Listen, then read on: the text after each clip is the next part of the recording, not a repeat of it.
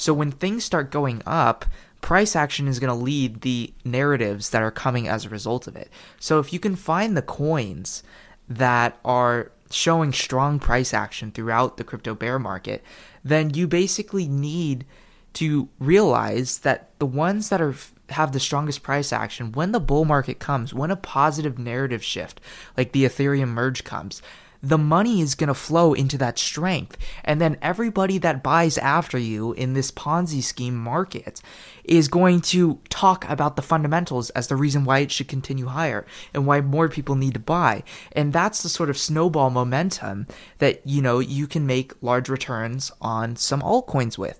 It's because when you recognize the strength of various coins in certain market conditions, get in on them, and then let the idiots after you uh, you know, show the fundamentals to as many people as possible, that's how you start making those like multi bagger returns. So I think that's only going to become increasingly popular if in 2024, you know, the Fed has forced a recession in like 2023.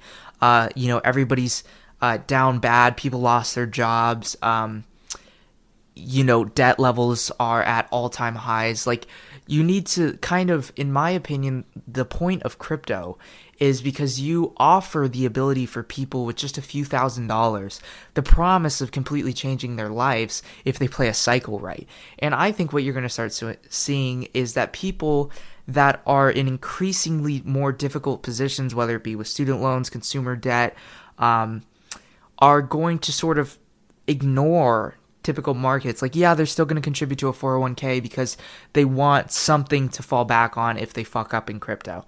I think most people think that way. I think people probably, some people probably go just all in on crypto, but most people think that way.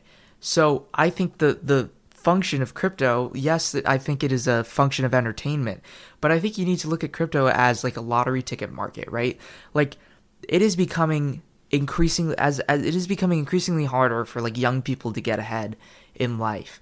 And I think the function of crypto is that people recognize that like if they can just get it right like one fucking time it can completely change the course of their life and i think as you get more pressure on people's pockets with debt and with inflation and with tougher economic times um, i think the stock market's going to get really fucking boring and i think what you're going to start to see is partially some of the money that people put into their 401k, they're going to start flowing that into crypto because they feel like the only way to actually get out of their situation is to hyper gamble.